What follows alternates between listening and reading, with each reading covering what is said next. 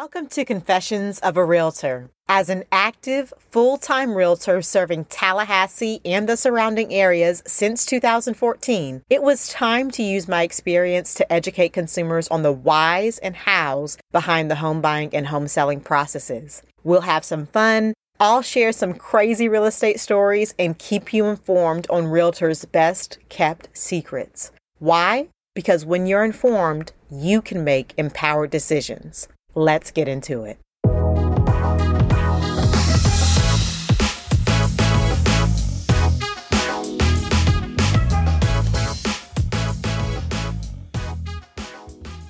Hello, and welcome to another episode of Confessions of a Realtor. It has been a while. We had a family emergency. We're through the, I think, the hardest part of it. The thing about business is that life still goes on. So Excuse me while I had to take a little bit of a break, but I'm happy to be back into the podcasting area and recording this episode for you guys. I did a consult literally yesterday, and I wanted to share just a few talking points from that consultation. I'd never reveal like this potential client's personal information or anything like that. Long story short, he was referred to me by one of my contacts in the community. And as we go through the consultation, I'm picking up that he's been through a couple realtors. He already has a lender. He's feeling a little bit frustrated with the process, a little bit unheard, really, by some of the agents that he had worked with previously. And this is not a dig at previous agents or anything like that. I'll tell you guys what I told him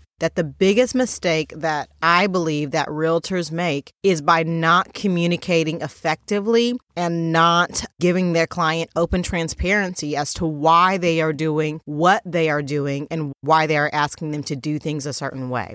So, I'm going to go over two specific talking points that he mentioned and just bring the realtor perspective to it, slash, what we're trying to do for you in the negotiation. Now, my whole philosophy, honestly, just on life, is that people, they fear what they don't understand. And let's be honest, let's be real. A lot of times when you are in a sales industry like real estate, the threshold is honestly lower, I feel, for people to mistrust you because there are so many horror stories as you look through Google, as you look through Facebook, as you talk to your friends and family of some realtor that they didn't know that they just hired because, you know, we all do the same thing, right?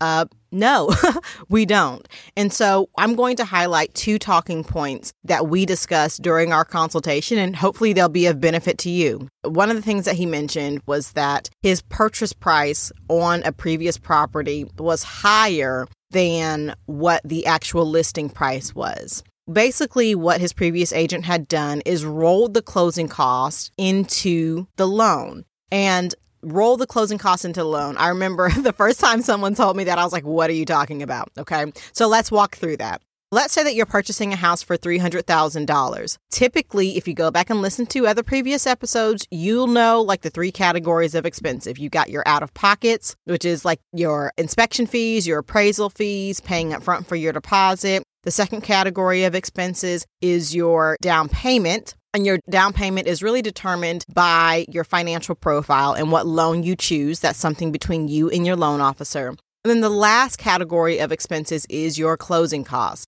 Closing costs are typically lender and title fees. It's typically some prorations of taxes. There's a lot of things that go into closing costs, but you can expect on average closing costs to be about 3 to 4% of your loan amount. So on a $300,000 home, let's say that you are financing the whole home. $300,000, 3 to 4% of that for your closing costs is going to be anywhere from 9 to $12,000. Now, that is something that the buyer is responsible for. It technically is a buyer expense. It's not on the seller to pay that. But if you are someone who would like to put that into your loan and put that into your negotiation, we do have a few ways that we can do that. When we talk about rolling in the closing costs on a $300,000 home, Let's say that you only have the money for your down payment and you only have the money for your out of pocket expenses.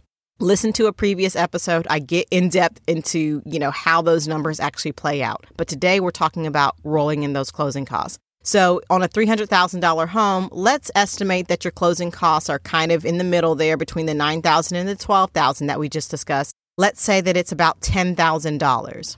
Let's say that you don't have that $10,000 and you're choosing to focus, like I said, on the down payment and your out of pocket expenses. So, one way that we can negotiate the contract is to say, okay, well, they will purchase the property for $310,000. Mr. Seller, can you give the buyer $10,000 at the closing table? So then we're still ending up at the net for the listing price. So $310,000 is paid by the buyer when we talk about the purchase price, minus $10,000 in closing costs. And that leaves the seller right back at that $300,000 listing price or asking price. Typically, most sellers do want the listing price. I'm not saying that we have to do that all the time, but obviously, if they're putting the property on the market for $300,000, they want $300,000. So that's an easy solution when you have a client that doesn't want to outlay the money for the closing costs, but they still love the home. So whenever we do this strategy, because people are so sensitive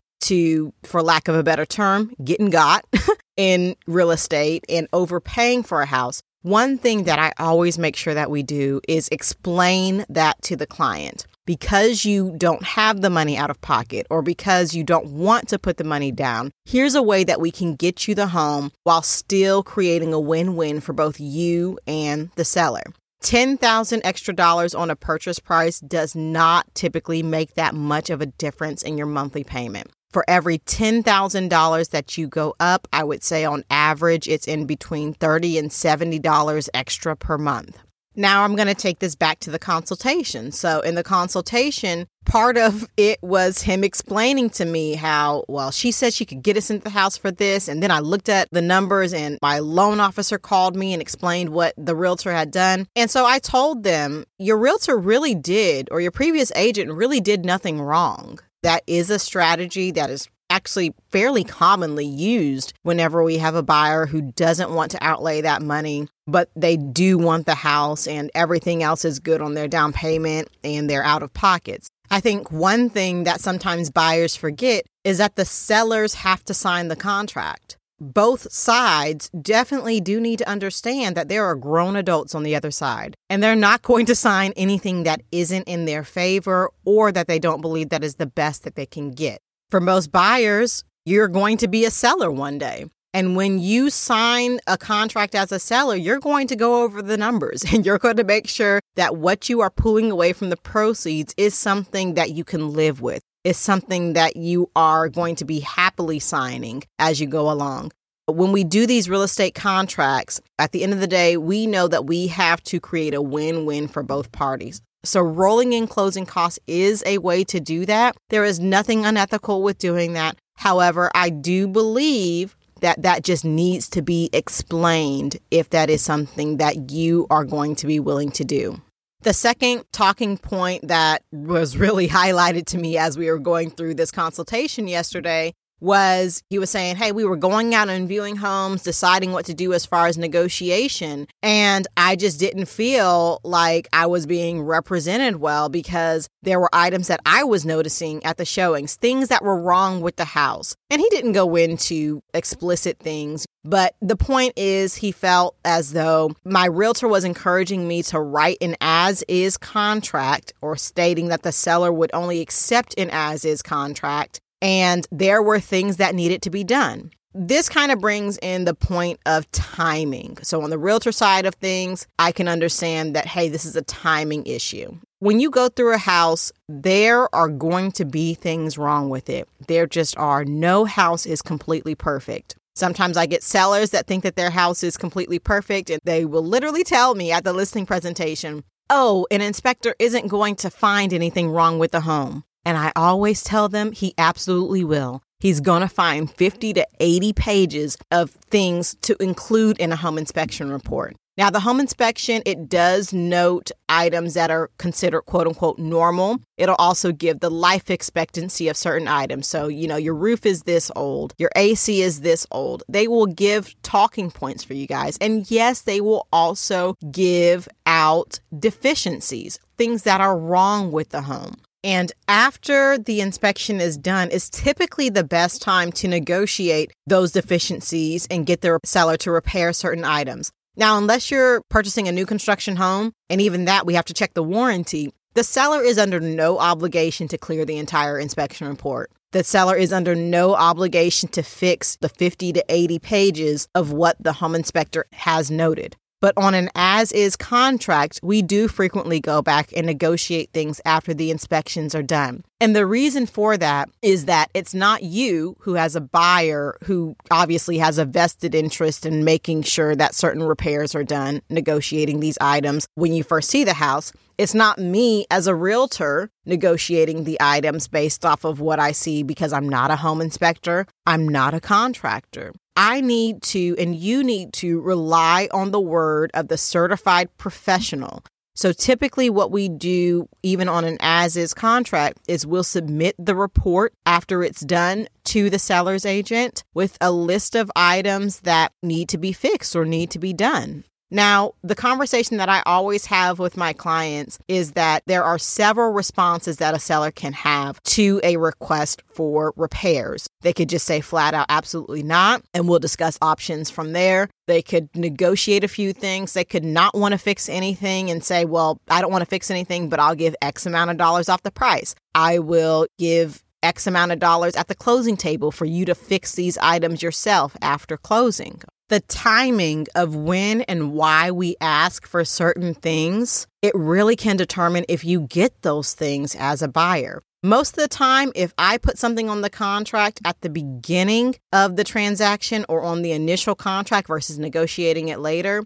most sellers are going to be like, mm, absolutely not. You're saying this. There is no licensed person in this field who is in construction or is a home inspector saying this. I'm not doing it you're going to get resistance from the seller if that is the strategy you take. And even when I'm on the seller side, so even as a seller's agent, I typically do not encourage them to make repairs up front that the buyer is asking for on the initial contract for the same reasons. Because the buyer and their agent are typically not home inspectors and they're not contractors. Let's wait to see what the professional says, what the inspector says, what a contractor says, as far as what needs to be done to make sure that this house is ready to be passed off to the next buyer. I explained some of this to him yesterday and hopefully restored his faith in the part of humanity that is real estate agents. Hopefully, I've restored some of your faith in us as well. But I think just we as realtors, we need to really make sure that we're doing a great job explaining these things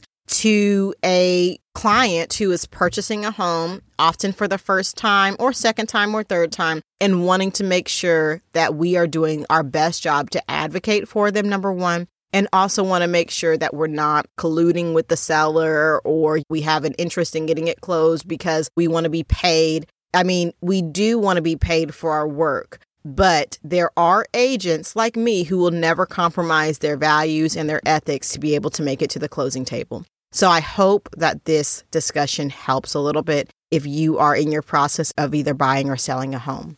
As usual, I'd like to leave you guys with an inspirational quote. This quote I don't see an author for, but what it says is communicate, even if it is uncomfortable or uneasy. That was it for today's episode of Confessions of a Realtor. I look forward to tuning in with you guys on the next episode.